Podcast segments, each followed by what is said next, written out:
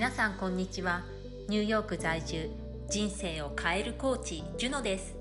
国際コーチング連盟会員コーチング100時間以上実績脳科学と心理学に基づく潜在意識を言語化するコーチングでもやもや悩んでいる女性が自分の答えを出して成長し続けて人や社会の役に立っていること充実幸せを毎日実感できるようになる人を増やしています。クリアな頭で自分の人生の富について考えられるように心を整えるヒントになりそうなことをお話しします。思いついたことをその場で撮ってるので雑音が入ったりしてますがよろしくお願いします。豊かな心を育てるためにストーリー朗読やいろんな分野で活躍する女性にインタビューもしています。新しい気づきや共感勇気など心を豊かにすることを自由にお受け取りください。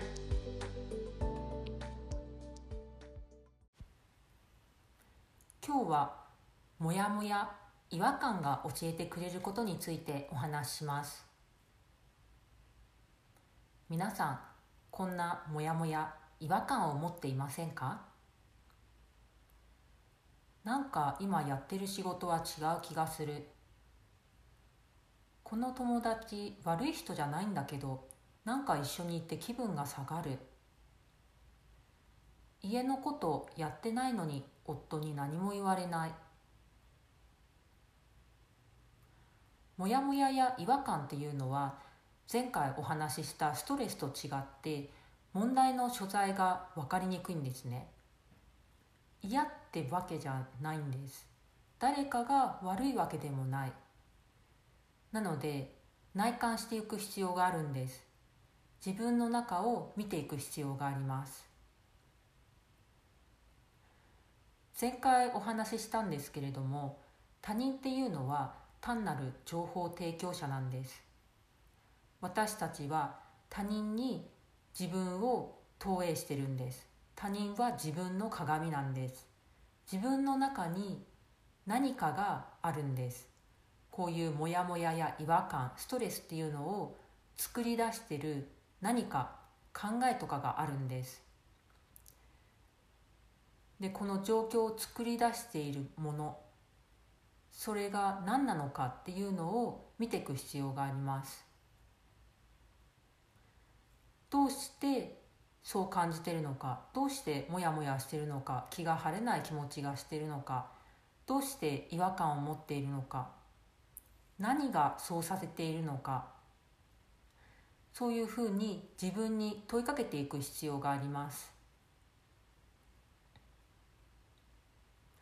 自分の中に何もない場合にはこういうモヤモヤや違和感ストレスっていうのは出てこないんですね。この外で起こっている自分の外で起こっている事象。それが自分が本当に求めてることとか考えていることと合ってないからこういうモヤモヤや違和感が出てくるんです。なので自分が望んでいない何かが今起こっている。だからこういうモヤモヤや違和感になってるんです。自分が本当にありたい姿、えー、本当にこうあってほしいというそういう望み。そういうものが自分の中にあってそれと今起こっている現実が合っていないからこういうモヤモヤや違和感っていうのが出てくるんですね。なのでこういうモヤモヤや違和感が出てきたら内観してみてください。自分に問いかけてみてください。何がそのモヤモヤや違和感を作り出しているか自分の中にある考えを観察してみてください。そこが分かるとモヤモヤ違和感っていうのがなくなります。ではまた何か思いついたらお話しします See you! Bye! このお話がいいと思った方はお友達にシェアしたり配信登録の星マークをポチッと押してレビューを書いてくださると嬉しいです自分をもっと深く知りたい方向けのジャーナリング人生を変えるプライベートコーチングに興味がある方は junowealthlifestyle.gmail.com にメールください。ショーノートに E メールアドレスを貼っておきます。人生を変えるパワー質問3選の無料 PDF もプレゼントしています。最後まで聞いていただきありがとうございました。